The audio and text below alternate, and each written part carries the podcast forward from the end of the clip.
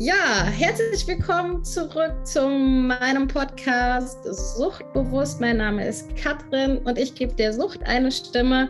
Heute wird es mal ganz, ganz anders sein, wie ihr es wahrscheinlich kennt oder wie du es kennst. Ich habe eine ganz, ganz tolle, tolle Interviewpartnerin. Heute geht es mal nicht nur um das Thema Alkohol, sondern heute dreht sich alles um emotionale Abhängigkeiten. Und ich habe die liebe, liebe Tassia äh, eingeladen und sie hat sofort Ja gesagt, weil ihr diese, diese Thematik so am Herzen liegt. Sie wird sich gleich selbst auch vorstellen. Und ich freue mich total, dass du hier bist, Tassia. Und wir haben ja jetzt schon ein bisschen geschnackt vorab. Und ja, ich finde es total spannend, wie groß doch auch die Schnittmenge äh, zum Thema Alkohol oder insgesamt zum Thema Sucht ist. Und ja, ich freue mich und stell dich doch einfach mal kurz vor. Ja, hallo Katrin, erstmal vielen Dank, dass ich hier sein darf. Ich freue mich total und mein Name ist Tassia. Ähm, ich bin Beziehungscoach und beschäftige mich allem rund, so mit den Themen rund um Partnerschaft, Liebe, Beziehungen und auch dem Single-Dasein, mit allem, was dazugehört und unter anderem auch mit der emotionalen Abhängigkeit. Und ja, ich freue mich total hier zu sein. Ja, und ich finde das total schön, dass du dir die Zeit nimmst. Und ja, es ist so, irgendwie, wenn man süchtig ist, führt man ja auch irgendwo ein Stück weit eine Beziehung mit dem, mit der Sucht letzten Endes. Und es ist einfach ganz spannend zu, äh, ja, zu erkennen, ähm, wie diese Abhängigkeiten wirken. So aus deiner Arbeit heraus. Was, was, was würdest du sagen, wie macht sich denn so eine emotionale Abhängigkeit bemerkbar? Denn ähm, meine Erfahrung ist auch so eine Sucht ist eher so auch ein schleichender Prozess und manchmal erkennt man das gar nicht so, das ist nicht so augenscheinlich. Magst du da ein bisschen mehr drüber erzählen, Tassia?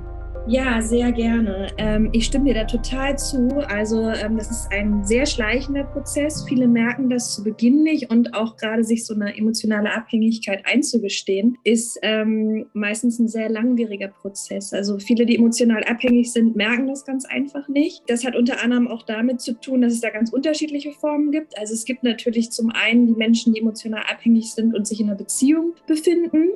Und dann gibt es aber auch Menschen, die sind Single und die sind emotional Abhängigkeit, äh, abhängig von einer bestimmten Person und heben die einfach total auf den Podest. Ähm, die ist ganz unerreichbar für die. Man kennt das so ein bisschen als man vielleicht noch jünger war, so im Teenie-Alter, wenn man irgendwie so einen Popstar verehrt hatte. Der eine hatte das ein bisschen mehr, der andere ein bisschen weniger. Und so gibt es das wirklich auch ähm, im Erwachsenenalter, dass Menschen über einen sehr, sehr langen Zeitraum große Schwierigkeiten haben, über jemanden hinwegzukommen und ja, sich also wirklich ihr eigenes Leben auch zurückstellen und die Person auf einen absoluten Podest stellen. Das hat sehr oft auch mit einem geringen Selbstwertgefühl zu tun.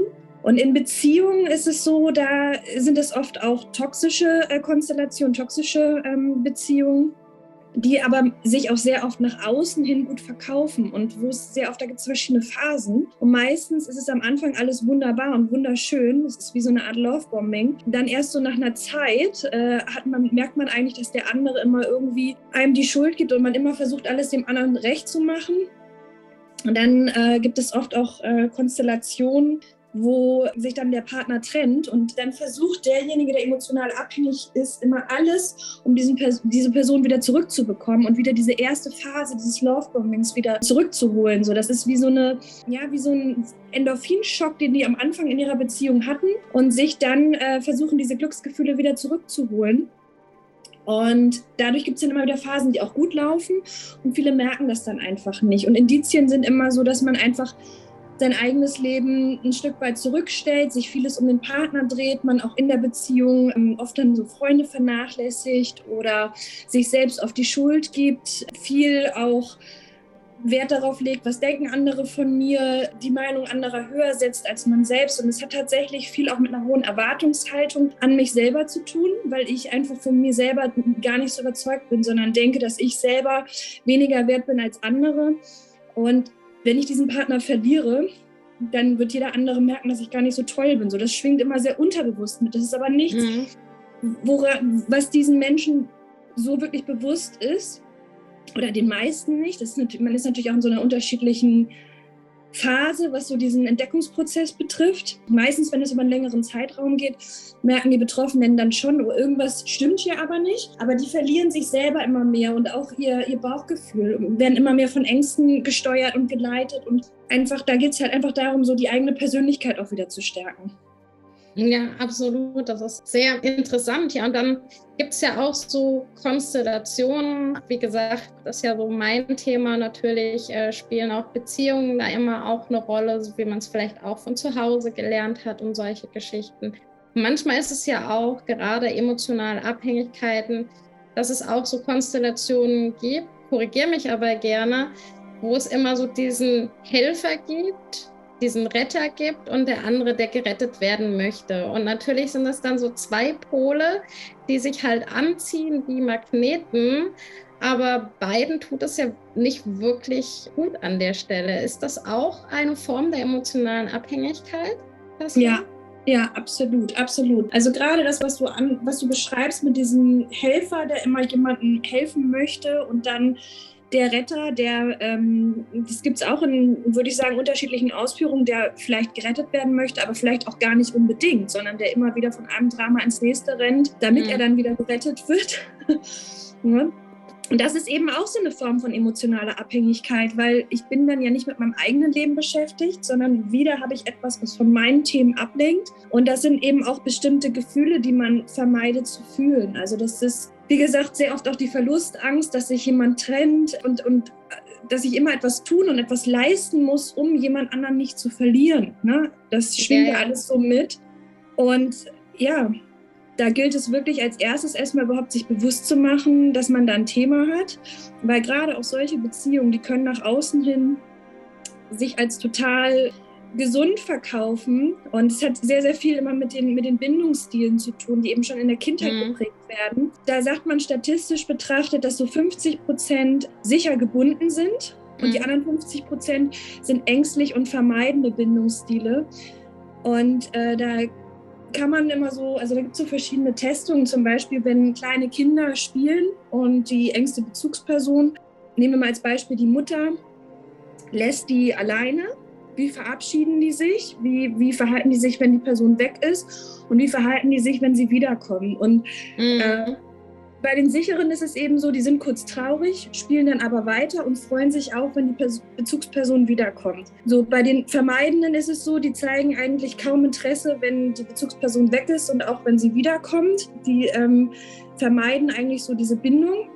Und bei den Ängstlichen ist es so, die klammern extrem und sind sehr ängstlich und traurig. Und da sieht man eben auch, dass die, ja, so die Basis für Beziehungen, der Grundstein, eben wie du schon eben auch toll gesagt hattest, in der Kindheit gelegt wird. Es hat viel damit zu tun, was habe ich selber für Erfahrungen gemacht, was wird mir von meinen Eltern oder Bezugspersonen vorgelebt, wie ja, erlebe ich einfach Beziehungen und was für Glaubenssätze und äh, Muster bilden sich daraus. Ja, absolut.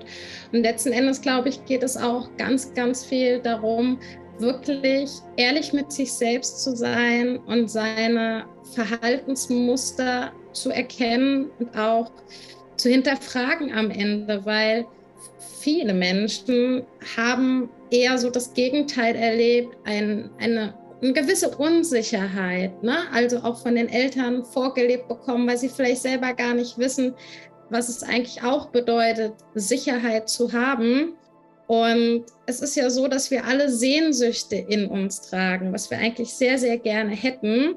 Und komischerweise, das ist auch das, was ich immer wieder bei meinen Klienten beobachte, ist, dass eher die Neigung dahin geht, dass man sich von diesen Sehnsüchten abwendet und sich genau das kreiert, was man eigentlich gar nicht haben will. Also wenn man ein sehr harmoniebedürftiger Mensch ist, was ja völlig in Ordnung ist, und ein Mensch ist, der einfach auch ein gewisses Streben nach Sicherheit hat, sich aber komischerweise, du hast es vorhin ja auch äh, schön erzählt, immer dieses, ich hüpfe ins nächste Drama, ich kreiere mir selber meine Dramen. Das passiert halt wirklich. Und das Darum geht es, ähm, glaube ich, auch ganz, ganz viel im Leben, diese unbewussten Muster wirklich aufzudecken. Und wenn man halt auch wirklich weiß, dass wenn du in den nächsten Tag gehst und immer noch 90 Prozent deine alten Gedanken halt auch hast, dann ist das kein neuer Tag, sondern du erlebst den vorherigen Tag halt wirklich nochmal genau so.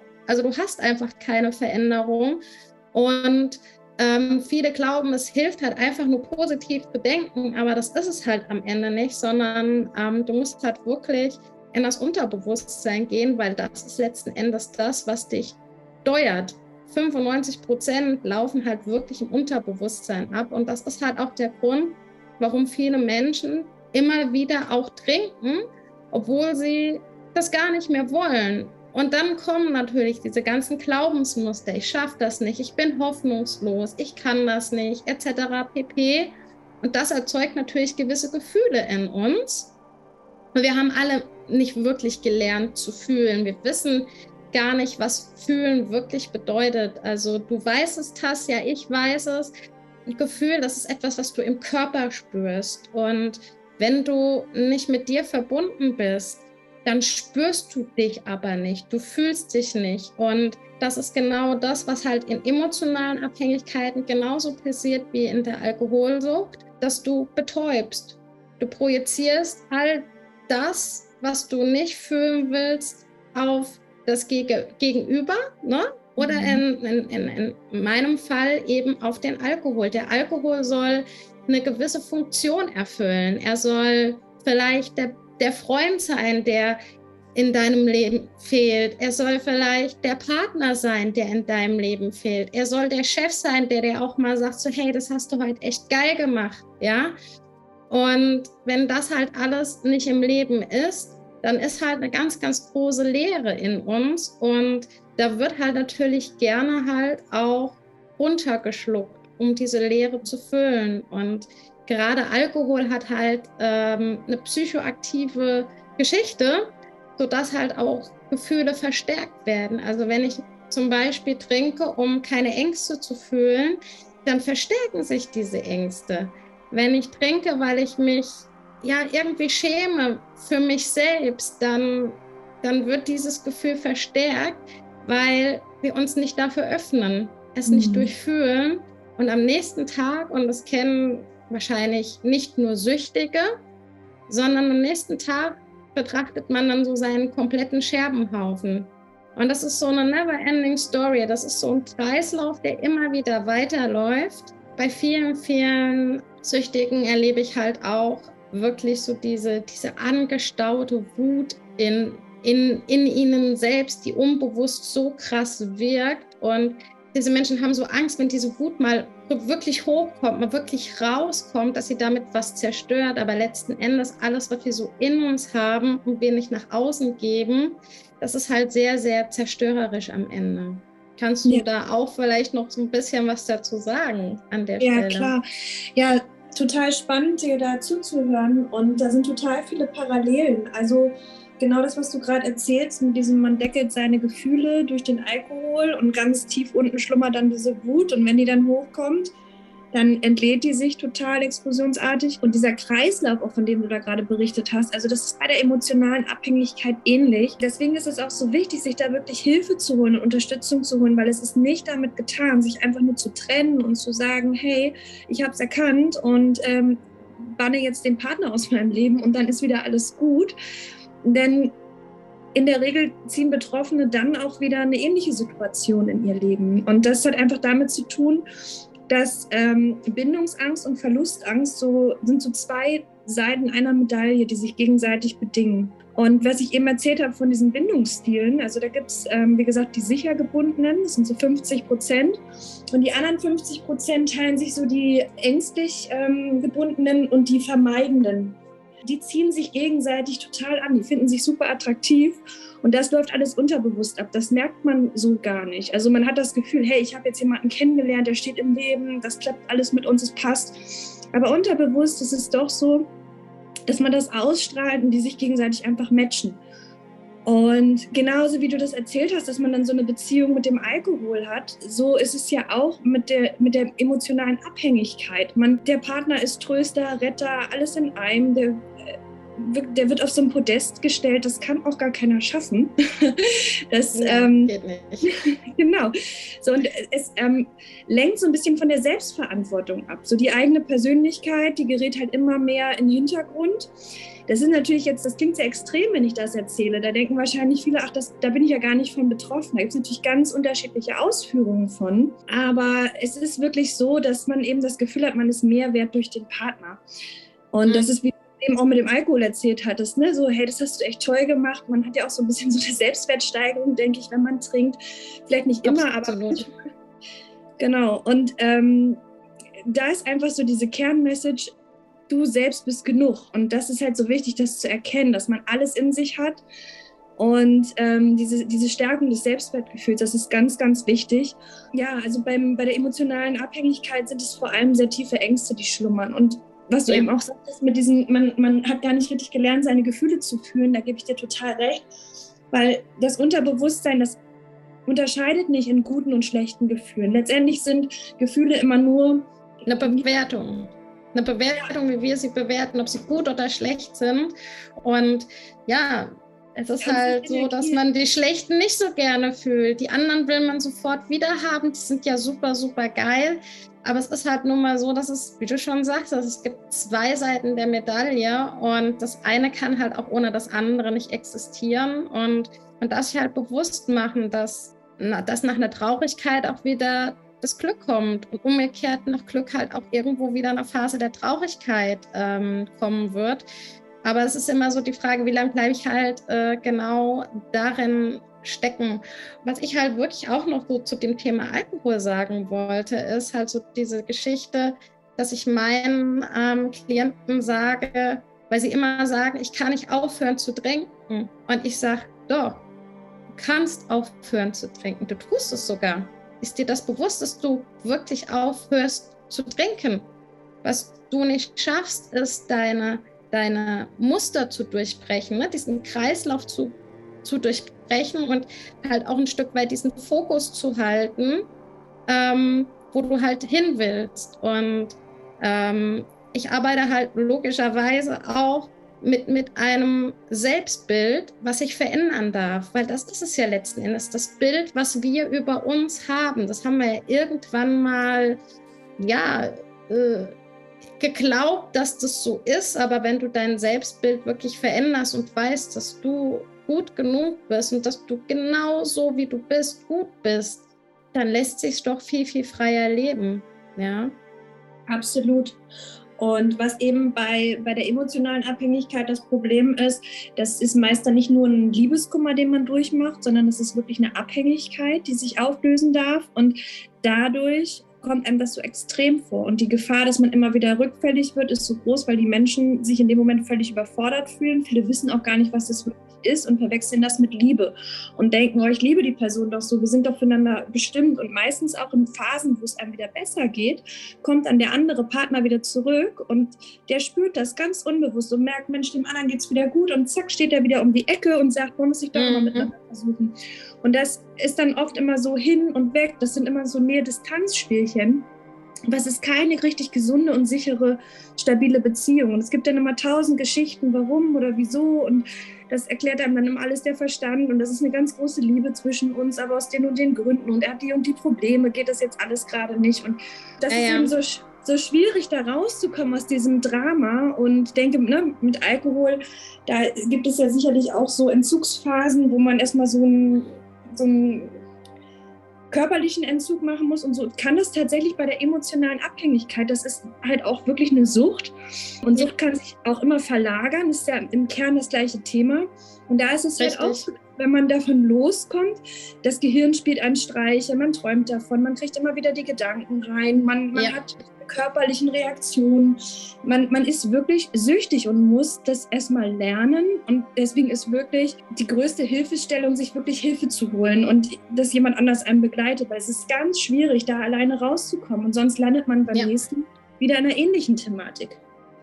Absolut. Und ähm, klar, beim Alkohol gibt es auch die körperlichen Entzugserscheinungen, aber wenn das wirklich auch schon körperlich ist, und das muss ich auch an dieser Stelle wirklich äh, ansprechen. Also wenn es wirklich so ist, dass man überhaupt nur noch durch den Tag kommt und einen gewissen Pegel braucht, um überhaupt zu funktionieren, dann ist da definitiv auch schon eine körperliche Abhängigkeit. Und dann sollte man auch wirklich, also man sollte sowieso immer zum Arzt und zum Therapeuten gehen und sich da wirklich auch äh, Hilfe suchen.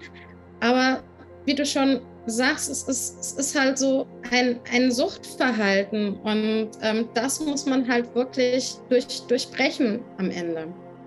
Und ja. das ist äh, wirklich gar nicht so leicht, da seine eigenen blinden Flecken zu erkennen. Und was ich halt sehr schön finde, was, was glaube ich uns als, als Coach unterscheidet zu einem Therapeuten, äh, in meinem Fall habe ich ja diese Alkoholsucht selber durchlebt. Das heißt, also ich weiß halt auch sehr, sehr gut, wie man an manchen Stellen ja wirklich auch reagiert, warum es einem da so schlecht geht, weil gerade beim Alkohol ist es so, man schluckt die Dinge runter.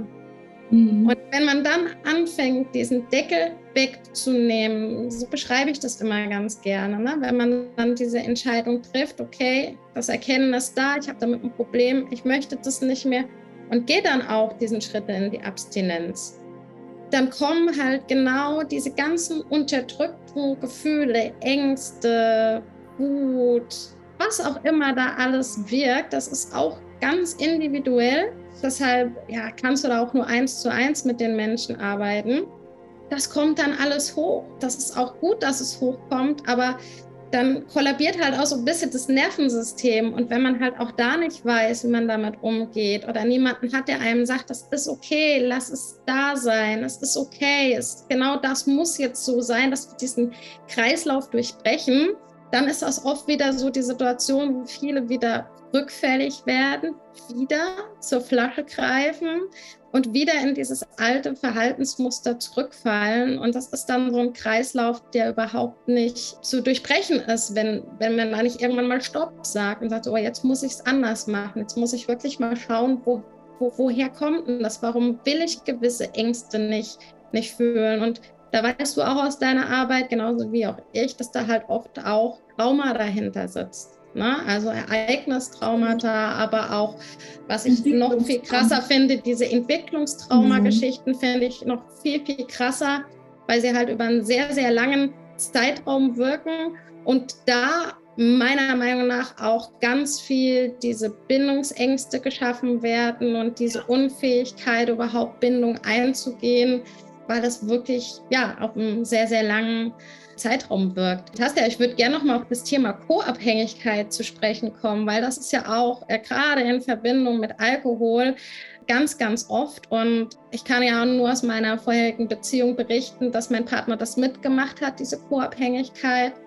Und oft ist es so, wenn man in dieser Suchtgeschichte drinne hängt, dass der Partner irgendwie total hilflos ist er versucht alles und er versucht es einem wirklich begreiflich zu machen. Und dann kommen natürlich solche Sätze wie, ja, hör doch einfach auf zu trinken, das ist doch gar nicht so schwer. Und ich habe oft da ge gestanden, habe gesagt, ich würde ja gerne, aber ich kann nicht. Ich weiß nicht, warum ich es nicht kann. Ich kann es nicht. Ja, dann kommt natürlich auch dieser Mensch in eine gewisse Co-Abhängigkeit. Und was natürlich auch sehr, sehr spannend ist, sind halt auch so diese verdeckten Co-Abhängigkeiten. Das ist also dann, wenn man wirklich eine Suchtthematik hat und die wirklich versucht zu verheimlichen, ist halt vielen Menschen gar nicht bewusst, dass man sein ganzes Umfeld mit in diese Co-Abhängigkeit reißt. Mhm. Ähm, das ist sehr, sehr spannend, auch sich darüber mal äh, Gedanken zu machen. also Co-Abhängigkeit ist ja nicht erst dann da, wenn man das öffentlich macht, dass man sagt, ich habe also ne, wirklich die, diese, diese Alkoholsucht auch nach außen trägt, sondern sie ist ja dann auch schon vorhanden, wenn man das heimlich macht. Ich habe am Ende wirklich, äh, also wirklich heimlich getrunken. Mhm. Also ich habe dann angefangen, den Alkohol zu verstecken und wusste genau, wann mein Partner nach Hause kommt, wann ich was mit meinem Kind zu machen habe und dies und das. Und habe wirklich angefangen, den Alkohol zu verstecken, weil ich wollte ihn ja auch wirklich weghaben aus meinem Leben, aber ich habe es nicht geschafft. Und dann dachte ich, okay, wenn es niemand sieht, dann ist es auch nicht mehr existent. Aber es war existent. Und es hat ja nicht nur meinen Partner in die Co-Abhängigkeit gebracht, sondern auch Arbeitskollegen, Freunde, ähm, Familienangehörige. Und genau das Gleiche passiert ja auch bei emotionalen Abhängigkeiten. Jeder Mensch, mhm. der irgendwo mit dir in Verbindung steht, kommt automatisch in diese Co-Abhängigkeit, ohne dass ihm das bewusst ist. Kannst du dazu vielleicht auch noch ähm, ein bisschen was erzählen oder stimmst du mir dazu, was ich hier gerade erzähle? Auf jeden Fall, auf jeden Fall. Ähm, bei der emotionalen Abhängigkeit ist es so, da gibt es ja wirklich von bis. Also ich sag mal, da gibt es so diese zarten, ja. sanften Ausprägungen, wo man echt auch sagen kann, okay, da ist die Beziehung aus der Gleichgewicht geraten. Da muss man wieder schauen, dass man sich auf Augenhöhe begegnet. Da muss man einfach an der Beziehungsdynamik schrauben. Und der extremste Fall ist natürlich, dass Menschen, die zu geringer also zu einem geringen Selbstwertgefühl neigen, was ja auch die Ursache ist, also zu einer emotionalen Abhängigkeit neigen, halt im Extremfall auch ähm, Menschen mit Persönlichkeitsstörungen anziehen können, also äh, Borderliner, Narzissten. Und da gibt es ja auch von bis, also Menschen mit narzisstischen Zügen bis hin zu mhm. Narzissten, verdeckten Narzissten.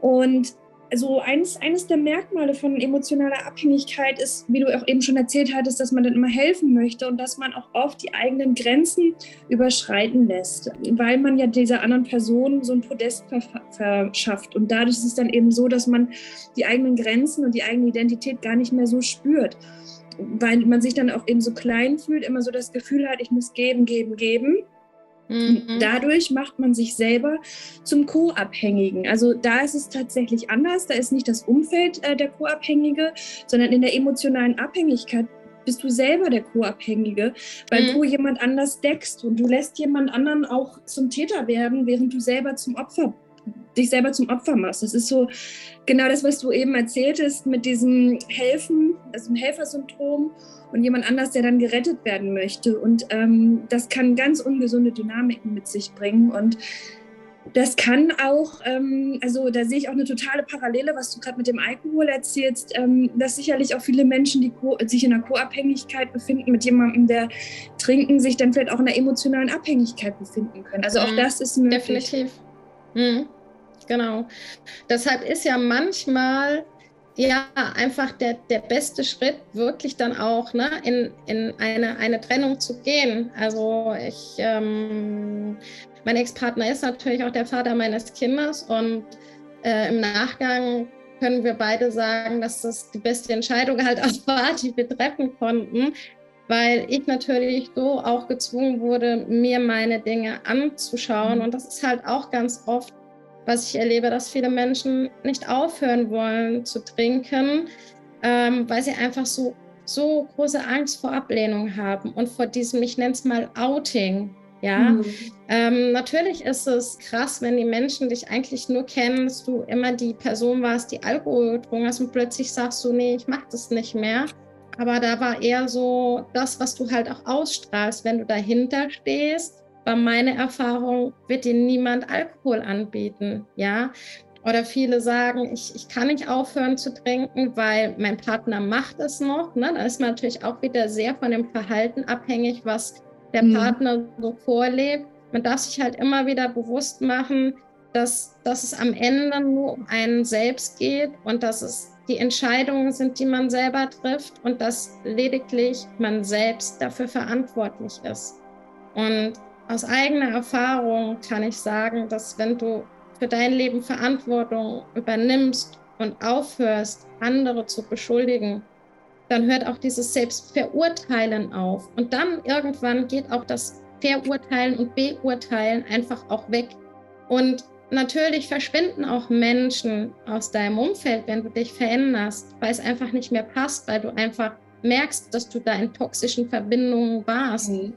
Und gerade dann, wenn ähm, der Alkohol im Mittelpunkt steht, wenn man in Verbindung ist mit Menschen, dann sollte man auch das sehr, sehr stark hinterfragen, weil ganz ehrlich, wenn das Einzige, was einen verbindet, der Alkohol ist, was ist das denn dann für eine Verbindung, für eine Beziehung? Das ist sehr oberflächlich und ja, das bringt dich nicht wirklich weiter im Leben. Und auch davor haben natürlich viele Menschen Angst vor diesem kompletten Alleinsein, weil ja. sie halt in der Kindheit mal irgendwann gelernt haben, dass Alleinsein was ganz, ganz Schreckliches ist. könnte da ganz viele Stories erzählen, weil ich das selber natürlich auch alles erlebt habe und weiß, was dahinter steckt. Und das darf man einfach für sich transformieren, dass Alleinsein halt nicht bedeutet, alleine zu sein, sondern wirklich mit sich verbunden zu sein. Und das ist halt ein Weg und da braucht es Unterstützung und vor allen Dingen halt wirklich jemanden, der A weiß, was er tut, der genau ja. weiß, wo er hinschauen muss. Auch jemand, der klare Worte findet, der dir vielleicht auch mal Dinge sagt, die du nicht hören möchtest. Mhm. Das wird ein Partner eine Freundin, Mama, Papa werden das in der Regel nicht können. Und wenn sie es tun, kann man es nicht annehmen, weil man da wieder äh, nicht auf Augenhöhe irgendein Stück weit ist. Ne? Weil man so dieses, da wieder so in diese Opfer-Täter-Rolle rutscht. Aber ne, in ja. einer, ich sag mal, Klienten- und Coach-Beziehung, nenne ich das jetzt mal, da kann man das einfach besser annehmen und da ist irgendwie eine gewisse Neutralität da. Und deshalb empfehle ich deshalb wirklich immer jemanden, holt euch einen Coach an die Seite. Das ist das Beste, was ihr machen könnt. Ja, und was ich, also was ich mega spannend finde, was du auch gerade eben nochmal erzählt hattest, ist eben wie du schon sagtest, so 95 Prozent läuft einfach unterbewusst ab. Ne? Da kennen ja viele auch dieses Eisbergmodell. Das hat sich mittlerweile ja auch schon total rumgesprochen. Wenn man sich so einen Eisberg mhm. anguckt, man sieht oben die Spitze. Das sind so 5 Prozent unserer bewussten ähm, Handlungen. Und die anderen 95 Prozent sind alle unter dem Meer. Das ist eben unser Unterbewusstsein. Und da laufen so viele Programme ab, Glaubenssätze, genau was du gerade erzählt hast. Und da gibt es aber mittlerweile so tolle Methoden und Möglichkeiten ranzugehen. Innere Kindarbeit, ja. Glaubenssätze auflösen, Prägungen, ähm, sich nochmal innere Kind-Themen ähm, anzuschauen. Das hat auch viel damit zu tun, was habe ich selber gelernt, wie sind meine Bezugspersonen mit mir umgegangen, habe ich selber Trennungen als was Schmerzhaftes erlebt. Und das ist manchmal so leicht aufzulösen, das glaubt man gar nicht. Ähm, und das kann Richtig. so viel bewirken. Und was ich so schade finde, ist, Psychotherapien sind auch toll, keine Frage. Aber da kommst du halt nicht so richtig in das Unterbewusstsein rein. Und da hast du halt äh, mittlerweile auch gerade im Coaching-Bereich so tolle Möglichkeiten. Absolut. Ähm, dass ich da wirklich nur jeden ja, darin stärken kann, auch wenn man mal so dieses Gefühl hat, habe ich eigentlich eine emotionale Abhängigkeit oder nicht und man ist sich nicht so ganz sicher. Viele leiden auch darunter, dass sie so das Gefühl haben, sie bilden sich das ein. Ne? Und dann ähm, wissen sie nicht so genau, ist es jetzt richtig von mir, das zu denken oder nicht, weil die eh schon so geschwächt sind in ihrer eigenen Wahrnehmung und richtig. manchmal nicht wissen, was ist wirklich Bauchgefühl, was ist Angst. Und das ist natürlich so der, der absolute Obergau, wenn du eigentlich die ganze Zeit bestimmte Verhaltensmuster hast, weil du Angst hast, etwas zu verlieren. Und ja. dann weißt du aber, um da wieder rauszukommen, musst du den, dich von denjenigen trennen. So, das ist natürlich ja. Es ist ja, ja. dass du die ganze Zeit Angst hast. Und dann musst du das Richtig. machen und noch deine eigenen Themen angucken. Das ist ja der Horror schlechthin. Deswegen Richtig. suchen sich viele dann auch schon in der Beziehung vielleicht den nächsten, damit sie da wieder rauskommen, weil die haben eben Angst vor diesem Alleine-Sein, was du eben auch erzählt hast mit dem Alkohol. So, die haben Angst davor, dann ihre Gefühle zu fühlen. Was kommt da eigentlich wirklich hoch? Und Richtig. Da muss man doch echt aufpassen, dass sich so eine Sucht nicht verlagert. So zum Beispiel von der Alkoholsucht genau. in die emotionale Abhängigkeit oder auch andersrum. Ne? Ich, ich komme aus der emotionalen Abhängigkeit und halte das nicht aus mit der Trennung und dann setze ich mich abends hin und trinke was. Das kann natürlich auch passieren. So. Ja, Aber die genau. Ursache, wir müssen wirklich an die Ursache ran. Genau. Und das ist halt das, ähm, was ich halt auch immer wieder sage. Es bringt nichts, wenn du das Problem behebst. Also in dem Fall nehmen wir jetzt einfach mal, äh, bei dir ist es der Partner vielleicht, ja? ja. Äh, bei mir ist es der Alkohol. Es bringt nichts, diesen, diesen Alkohol, sage ich mal, aus deinem Leben zu entfernen. Also es bringt natürlich was, solltest du auch. Aber die Ursache, dass der Alkohol dauerhaft wegbleiben kann, dass dieser ähm, Automatismus, das Gefühl bahnt sich an, ich muss jetzt was trinken, dass dieser, Aut also dieser Automatismus gar nicht mehr ablaufen kann. Das heißt, es müssen sich halt einfach neue, neue Neuronenbahnen auch in deinem, ja. in deinem Gehirn bilden. Es müssen andere Stoffe in deinem Körper ausgeschüttet werden, andere Gedanken, andere Gefühle. Und das, da spielen so viele Prozesse eine Rolle, aber wie du schon sagst, es gibt so, so tolle, effektive Tools, wo du wirklich in das Unterbewusstsein ganz sanft eindringen kannst, sage ich mal, die Dinge hochholen kannst und sie dann auch wirklich loslassen kannst. Und dann ist es oft so dieses, diese Aha-Momente. Da, da war dann bei mir immer so, boah, da hat sich jetzt was verändert. Das war so, aber deshalb habe ich mich immer so verhalten. Und natürlich kann das dann auch mit Schmerz, mit Traurigkeit und sowas verbunden sein. Mittlerweile bin ich so weit, wenn mir solche Dinge auffallen, weil das geht ja immer weiter, dieser Weg der Selbsterkenntnis und, und Muster auflösen. Ich sitze manchmal nur da und lache. Aber das kannst du natürlich nicht, weil für dich, du verlierst ja etwas und du bist in einem absoluten Mangel drin, denn dir ja. wird was weggenommen. Der Partner bricht weg, der Alkohol bricht weg. Wer weiß, was da vielleicht noch alles wegbricht. Und das ist einfach eine ganz, ganz schmerzhafte Geschichte und es ist auch völlig in Ordnung, dass die wehtut.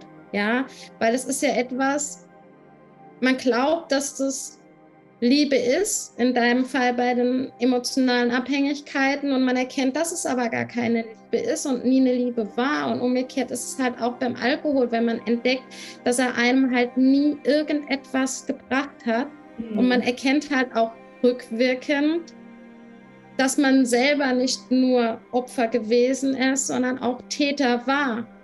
Ja. Und ähm, das ist halt, das sind dann halt auch Rollenspiele, die da äh, stattfinden.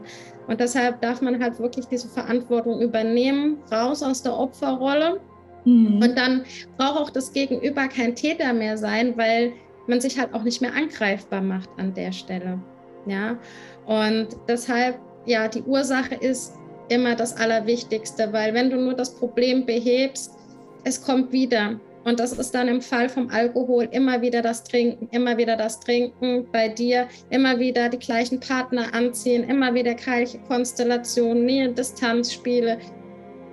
Hm. Ich denke, wir haben das wirklich äh, sehr, sehr schön rübergebracht, was es da alles für Ausprägungen gibt, aber es gibt auch für alles eine Lösung. Absolut. Und ähm, was ich vielleicht an der Stelle äh, sagen möchte, wenn du dir halt wirklich nicht sicher bist, hast du eine emotionale Abhängigkeit, bist du eventuell sogar alkoholsüchtig, dann gibt es die Möglichkeit, dass du Tassia oder auch mich kontaktieren kannst. Das wird dann alles in den Shownotes zu finden sein, wie du uns erreichen kannst. Und sei es dir wert, da wirklich auch mal hinzuhören und Kontakt aufzunehmen und wirklich zu sagen, so hey, ich springe jetzt mal über meinen Schatten. Boah, ich schäme mich zwar des Todes, aber ähm, klär es wirklich für dich ab. Ein guter Indiz, ob du vielleicht wirklich schon ein Problem mit dem Alkohol hast oder ein sehr unkontrolliertes Verhalten hast, ist immer dann, wenn du schon anfängst zu googeln, wie viel ist denn noch gesund, wie viel ist noch normal dann hast du schon wirklich ein sehr, sehr unkontrolliertes, ein gefährliches Trinkverhalten, was früher oder später definitiv in, in, in einer Sucht landen wird. Und selbst wenn du aufhörst zu trinken und diese Sucht nicht in dir löst, diesen Mechanismus nicht durchbrichst, ich weiß es aus eigener Erfahrung, diese, diese Sucht verlagert sich. Und die mhm. hat sich in mir also bei mir in allen möglichen Formen gezeigt. In mhm. Richtung Arbeitssucht, in Richtung Konsumgeschichten, emotionale Abhängigkeiten, ja, ähm, weil dieses Suchtpotenzial, was da in einem ist, einfach nicht bereinigt wird. Also quasi die Ursache ist einfach nicht behoben und deshalb ist die Wirksamkeit im Außen immer noch die gleiche. Mhm. Und egal, ob es jetzt eine emotionale Abhängigkeit ist ähm, oder wirklich eine Sucht, ja, letzten Endes gibt es bei all diesen ganzen Konstellationen keinerlei Gewinner. Es gibt nur Verlierer, weil es fühlt sich am Ende niemand gut damit. Jeder läuft mit Schuldgefühlen herum und nimmt das halt auch wieder mit. Und ich sage immer, Du musst lernen, deine eigenen Bedürfnisse zu kennen. Du musst sie kennen. Du musst deine eigenen Grenzen auch erstmal erkennen. Natürlich darfst du dafür auch ein paar Mal über die Grenzen drüber gehen, sonst weißt du halt nicht, wo deine Grenzen sind. Manchmal tun das auch andere für dich. Aber dieses Grenzen setzen aus sich heraus, authentische Grenzen zu setzen, das ist ein Akt der Liebe zu sich selbst, aber auch zu allen anderen Menschen. Und damit ist mehr geholfen, wenn man sich ständig eine Maske aufs Gesicht knallt und man einfach nicht man selbst ist. Ich, ich zum Beispiel möchte niemanden mehr an meiner Seite haben, der mich nur liebt, weil ich das und das bin, sondern die Person darf mich aufrichtig aus dem Herzen heraus lieben, so wie ich nun mal bin, mit all meinen Special Effects, ja. weil das ist das, mhm. was mich einzigartig macht. Und während wir alle gleich, vom Wert her sind wir alle gleich, aber wären wir ja alle gleich, dann wäre unsere Welt nicht so bunt. Und das ist doch das, was es am Ende ausmacht. Also sollte je, jeder, jeder Mensch sollte seine Einzigkeit, also seine mhm. Einzigartigkeit entdecken und sollte die auch leben. Und dann hört auch so, so viel Drama, so viel Stress, so viel Streit, es hört einfach alles auf. Mhm. Und die Veränderung beginnt halt immer in uns selbst. Es wird niemand für uns tun. Niemand im Außen wird irgendetwas verändern, wenn wir es halt nicht tun. Und deshalb kann ich es halt wirklich nur ins Herz legen, wenn da schon so eine Vorahnung ist, zumindest mal einen Kontakt mit uns aufzunehmen, Gespräch zu führen. Und wir sind da sehr, sehr ehrlich. Ähm, wenn wir da was merken, dann werden wir das sagen. Und am Ende ist es trotzdem deine Entscheidung, ob du was verändern möchtest oder nicht. Wir können immer nur Angebote machen, so wie auch jetzt diese Podcast-Folge. Und wenn dir das gefallen hat, was wir hier gemacht haben, dann lass gerne ein Like da, abonniere auch gerne den Podcast so bewusst, denn wie du siehst, geht es hier nicht nur um Alkoholthemen, sondern es geht um Süchte im Allgemeinen, ein Bewusstsein zu schaffen, wo beginnt eine Sucht und wo, wo hört sie dann am Ende auch auf.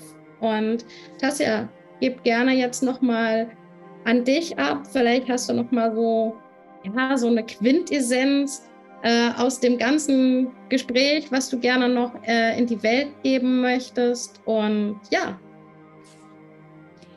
Ja, also du hast es wunderbar gesagt. Ich kann mich dem nur anschließen und möchte eben auf eine Besonderheit bei der emotionalen Abhängigkeit nochmal hinweisen. Und das ist so dieses, warum es eben so schwer ist, sich das selber einzugestehen. Weil meistens, wenn man das so hinterfragt, kommen wieder gute Zeiten. Also es ist so wirklich so dieses Ups and Downs. Das sind so, so gute und schlechte Zeiten, so wellenförmig. Ne? Das ist so das, was ich mhm. eben auch erzählt habe, dass man immer wieder diesem Lovebombing, dieser, es war ja mal richtig schön, es war ja mal richtig toll, dass man dem immer wieder hinterher rennt. Diese Endorphine, dieses Glücksgefühl wieder versucht ähm, zu, zu bekommen. Und das ist eben so dieses auch gerade, was du erzählt hattest, wenn man sich überhaupt innerlich mal so fragt, ab und zu kommt da so eine Stimme hoch, könnte ich das vielleicht haben oder könnte das bei mir so sein oder das auch mal googelt, dann ist es meist schon ein Indiz dafür, dass da auf jeden Fall eine Thematik besteht. Weil jemand, der eine gesunde und sichere und stabile Beziehung hat, jeder hat mal schlechte Phasen, keine, Fragen, äh, keine Frage, aber der beschäftigt sich in der Regel nicht mit emotionaler Abhängigkeit oder hat solche, solche Gedanken und solche Themen. Und deswegen, genau wie du es auch gesagt hast, ruhig einfach mal den Kontakt suchen, es gibt da wirklich Möglichkeiten, ganz sanft mitzuarbeiten und auch Richtig. selbst wenn man sagt, ich möchte mich jetzt direkt nicht trennen, ähm, ich kann damit noch nicht direkt aufhören, auch da gibt es eine Möglichkeit, begleitet zu werden und Unterstützung zu bekommen. Also es muss nicht gleich direkt der harte ähm, Kontaktabbruch sein. Das ist bei jedem auch immer ganz unterschiedlich. Also gibt da ganz verschiedene Ausprägungen. Ja, absolut. Ja, Tasja, ich bin völlig geflasht von, von, diesem, ähm, von dieser Podcast-Folge, die einfach nochmal so, so tiefe Einblicke in das Thema Abhängigkeiten natürlich auch im Allgemeinen nochmal gebracht hat. Dann natürlich nochmal tiefer gehender, was, was überhaupt diese emotionale Abhängigkeit angeht. Und wenn ich mir das so anhöre und ich habe sehr aufmerksam zugehört, dann vermag ich mir einfach zu sagen und zu erlauben, dass ähm, hinter jeder Suchtproblematik immer eine emotionale Abhängigkeit steht. Hm. Das heißt, wenn wir diese Mechanismen durchbrechen, dann ist halt wirklich auch alles möglich im Leben. Also seit ich diese innere Arbeit gemacht habe. Es ist ja nicht so, dass das alles von heute auf morgen passiert wäre. Aber ich habe halt wirklich gelernt, dass es kein Kampf sein muss, kein Drama sein muss. Und ich habe halt natürlich auch gelernt, wie kann ich meinen, meine Gedanken, meinen Kopf halt schon ein Stück weit auch kontrollieren und darauf ausrichten, auf das Gute in meinem Leben. Denn es ist so leicht, immer das alles zu sehen, was schlecht ist, weil wir darauf konditioniert wurden. Ähm, unser Gehirn ist auf, auf Mangel konditioniert. Deshalb mhm. fällt es uns viel, viel leichter, die, schle die schlechten Dinge zu sehen, die schlechten Dinge auch aus der Vergangenheit zu sehen. Und wir nehmen es immer wieder in einen neuen Tag, der ein neuer Tag sein soll. Aber wir nehmen es mit und dadurch verändert sich aber nichts. Aber wenn wir anfangen, den Fokus zu verändern, und das ist auch Training und dabei kann ich halt einen Coach echt auch unterstützen, weil er immer wieder sehen wird, wann du einfach wieder diesen Fokus verlierst und dich wieder in die Bahn lenkt und sagst so, hey, komm, hier, da ist der Weg. So, okay, wir gucken mal, wir, wir schauen, warum kommen diese Gedanken immer wieder? Warum schweifst du immer wieder in diesen Mangel? Ja, aber wenn wir anfangen, uns mehr und mehr auf das Positive im Leben zu fokussieren, dann stellt sich in uns so ein Gefühl von Dankbarkeit und Demut ein. Und alles, was was wir irgendwie fühlen, das ist halt auch das, was wir in unser Leben ziehen. Wir werden zu dem, was wir die meiste Zeit denken und wir ziehen an, was wir fühlen. Das sind halt Naturgesetze, die halt nun einmal auch wirken. Und es ist völlig normal, dass du diese Up and Downs hast. Aber wenn du innerlich arbeitest, dann sind die Ups nicht mehr so enorm nach oben geschossen und du fällst auch nicht mehr in so ein tiefes Loch, sondern du nimmst es an als das, was es ist einfach diese Lebenswelle. Und wenn du lernst, auf dieser Welle zu surfen, dann, dann macht das Leben Spaß, dann macht auch das Leben Sinn. Und dann entdeckt man so viele wunder, wunderschöne Seiten in sich, die oft im Schatten verborgen sind. Viele haben Angst, wenn sie hören, so, boah, ich muss Schattenarbeit machen. Ja, aber was ist denn Schattenarbeit am Ende? Sich diese Schatten anzuschauen, damit sie ins Licht gebracht werden können. Und diese Schatten, das sind unsere größten Perlen im Leben. Mhm. Also ich sage immer, wenn, wenn ich einen Misthaufen vor mir liegen habe, früher hätte ich davor gestanden, hätte geschimpft, hätte gemacht und getan. Und sicherlich kommen da vielleicht auch manchmal noch solche Gedanken und solche Gefühle. Dann sind sie halt da. Aber ich weiß, wenn ich anfange, in diesem Misthaufen zu graben, dann hole ich da eine Perle nach oben. Und ich habe mittlerweile eine wunder, wunderschöne Perlenkette um mich hängen, im wahrsten Sinne des Wortes. Und das sind alles meine. Und egal, auf welchem Weg du dich befindest, wenn du nüchtern werden willst, wenn du dich aus emotionalen Abhängigkeiten lösen möchtest oder erkennst, dass du einfach dieses, dieses Potenzial einfach in dir trägst und du möchtest es auflösen, weil es dir halt auch einfach nicht gut tut, dann, dann ist das halt wirklich am Ende so, wie soll ich das beschreiben? Du wirst halt wirklich zu dem Menschen, der du halt wirklich bist, wenn du das alles auflöst. Und das ist irgendwie, man empfindet auf einmal so viel Liebe auch für sich, für das Leben. Und ich finde, dann ist halt auch Vergebung so, so leicht. Und ähm, dann hast du so einen inneren Frieden. Und ich weiß nicht, ich kann das ganz schwer beschreiben, wie sich das wirklich anfühlt. Es, du spürst es halt so wirklich in deinem Körper und es ist unfassbar kraftvoll. Mhm. Und hast ja, du bist Mama, ich bin Mama. Wenn du für dich nicht das Warum hast, dann, dann tu es bitte für deine Kinder. Tu es wirklich für deine Kinder, weil deine Kinder werden all das übernehmen, was du ihnen vorlebst. Und wenn du ihnen ein selbstbestimmtes Leben vorlebst, dann können sie auch zu selbstbestimmten Menschen werden. Die werden auch ihre, ihre Learnings machen im Leben. Aber auch da wirst du aufhören, sie ständig beschützen zu wollen, weil du einfach weißt, dass gewisse Dinge notwendig sind im Leben. Und trotzdem kannst du ihnen aber eine Basis, eine Sicherheit, ein Vertrauen mitgeben. Unsere Kinder sind unsere Zukunft und ich finde, die haben es verdient, vielleicht ein ganz anderes Leben zu führen, wie wir es bisher gekannt haben. Und dann tu es für deine Kinder. Also wenn du kein anderes Warum hast, wenn du dir nicht wichtig bist, dann für deine Kinder. Eine letzte Frage will ich noch in den Raum legen. Ich möchte, dass du dir mal bewusst machst, wer sind denn die drei wichtigsten Menschen in deinem Leben? Daran wirst du sehr, sehr schnell erkennen, wo du stehst. In hm. welcher Reihenfolge, in welcher Rangfolge stehst du? Mach dir das wirklich mal bewusst, was das bedeutet, wenn du da nicht auftauchst. Ja, vielen Dank, dass du bis hierhin durchgehalten hast. Eine sehr, ja, ein ziemlicher Deep Dive, würde ich sagen, Tassia. Das ist jetzt nichts, wo wir irgendwie hier ganz an der Oberfläche geblieben sind, aber es sind halt auch, es ist halt kein Thema, was du an der Oberfläche einfach mal bearbeiten kannst. Weder die emotionale Abhängigkeit noch die Suchtthematik. Das sind tiefgreifende Veränderungen, die da auf dich warten, wenn du diesen Weg gehst. Aber ich würde den Weg jederzeit wieder gehen und ich brenne dafür, was ich tue. Ähm, mein Herz geht auf, wenn ich sehe, welche Entwicklungen meine, meine Klienten, meine Coaches machen. Tassia, dir wird es genauso gehen. Ähm, wir lieben einfach das, was wir tun und ja, wir haben vieles selber durch und können dich wirklich nur ermutigen, ja, diese Schritte zu gehen, die Hilfe zu suchen. Vielleicht das erste Mal in deinem Leben. Auch wenn es dich verdammt viel Überwindung kosten wird, es lohnt sich.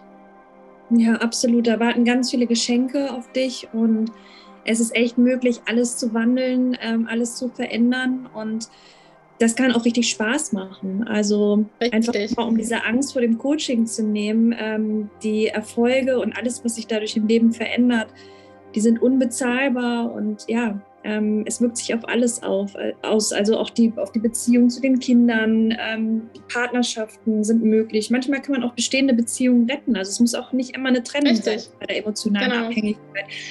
Für dich selber einfach auch, dass es, ähm, da ist so, so viel möglich. Und man kennt es ja, vielleicht nochmal so zum Abschluss, man kennt es ja so, wenn man sich Silvester irgendwie vornimmt, ich höre jetzt auf mit irgendwelchen ungesunden Verhaltensweisen, sei es jetzt Rauchen oder ich nehme ein bisschen ab oder so. Ne? Das hält genau ein paar mhm. Tage. Mhm. Wenn es richtig gut läuft, läuft es vier Wochen lang. Und dann richtig. Ähm, kommen die alten Programme wieder hoch. Und das ist das, was ich mit dem Eisbergmodell meinte. Es ist eben ja. nicht nur mit diesem Ich zwinge mich dazu getan, genau. sondern diese unterbewussten Programme müssen wirklich aufgelöst werden. Und ein Coach kann dich da halten, kann dir die blinden Flecke aufzeigen. Richtig. Und ja, ähm, wie du eben auch schon so beschrieben hast, dadurch verändert sich das ganze Lebensgefühl. Man wird wirklich glücklich und all das, wonach man sich immer gesehnt hat, was man in, durch die Süchte dann vielleicht auch versucht hat zu kompensieren, das ist dann möglich, weil das in einem selber ist. Und auch zu dem, was du mit den Kindern gesagt hast, ähm, das ist eben so wichtig, dass wir den Kindern auch, also unseren Kindern auch gesunde Beziehungen vorleben. Und das ist möglich. Richtig. Und das geht immer dann am besten, wenn wir unsere eigenen Themen anschauen. Denn selbst wenn wir das Gefühl haben, hey, ich behandle mein Kind doch gut und ich mache es doch besser als meine Eltern. Also ich bin ja auch ähm, Grundschulpädagogin und kann eben auch aus meiner täglichen Arbeit sagen, dass, dass die Kinder imitieren das. Also 70 Prozent ja. der Erziehung ist einfach Imitation nach, die machen es nach. Und Richtig. die merken das, die, die spüren unterbewusst ganz genau, was da zwischen den Eltern abläuft oder auch mit, mit anderen Verhalten, mit dem Alkohol und so. Ne? Das merken die Kinder, auch wenn sie es vielleicht ja. nicht ausdrücken können. Ich, das ist geil, dass du das jetzt am Ende noch ansprichst. Ich wollte genau das, jetzt fällt es mir auch ein, was ich vorhin sagen wollte. Der Mensch, der du auf diesem Weg wirst, das kann dir niemand mehr nehmen, weil das ist ja etwas, was sich ganz, ganz tief in dir verankert. Das heißt, das ist definitiv etwas, was bleibt.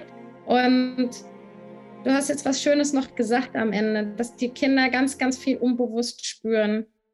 Das Krasseste, was mein Sohn gesagt hatte, und der konnte noch nicht viele Sätze sprechen, aber das hat er irgendwie rübergebracht, als, er, als ich mal zu ihm gesagt habe, kannst nicht immer so viel Süßigkeiten essen. Ja, ja, ja, ich höre jetzt schon ganz viele Leute sagen, ja, dann kauf doch keine Süßigkeiten. Ja, ist gut, weiß ich. Aber das war ja auch noch eine Zeit, wo er noch nicht so weit war, wie ich jetzt bin.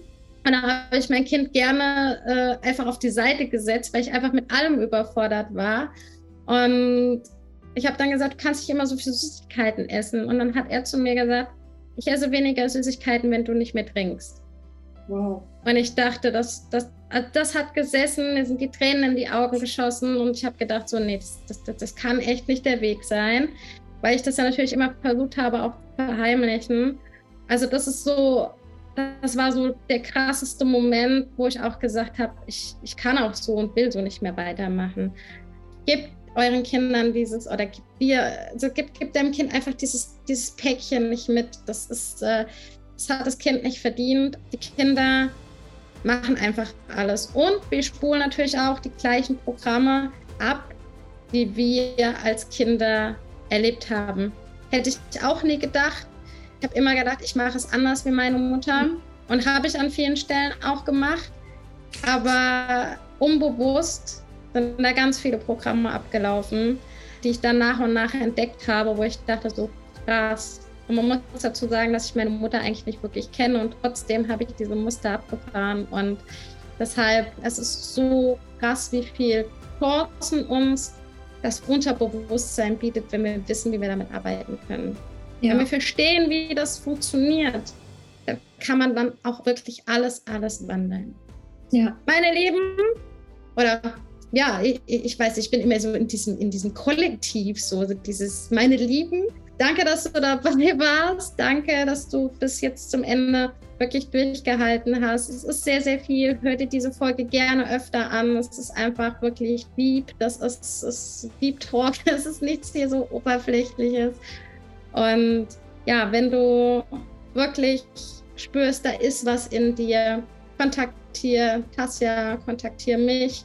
Vielleicht äh, sagt Tassia auch so, nee, äh, bist du bei mir nicht richtig, musst du zu Katrin gehen und umgekehrt, dann werden wir das natürlich tun, weil auch das ist einfach, ähm, das macht einen guten Coach aus, wenn er nicht, also wenn er wirklich merkt, er kann dir nicht helfen, dann hat er aber in der Regel ein gutes Netzwerk und kann dich ja weiterbringen an der Stelle. Gut. In diesem Sinne, meine Lieben, vielen, vielen Dank. Und ja, seid mit dabei bei der nächsten Folge und lasst euch überraschen, was in nächster Zeit hier alles noch passieren wird. In diesem Sinne, alles Gute und bis bald. Tassia, du hast das Abschlusswort. Ja, ich bedanke mich bei dir, dass ich heute hier dabei sein durfte. Es hat mir großen Spaß gemacht. Ich äh, freue mich total, dass ich hier sein durfte und wünsche dir alles Liebe und auch allen, die zugehört haben und hoffe, dass jeder die Unterstützung findet, die er auch braucht und sich wünscht. Also wir sind auf jeden Fall da, Tasja, ne? Wir sind bereit. Auf jeden Fall. Auf jeden Fall. We are ready for ja. takeoff. Okay, super. Also in diesem Sinne, alles, alles Liebe.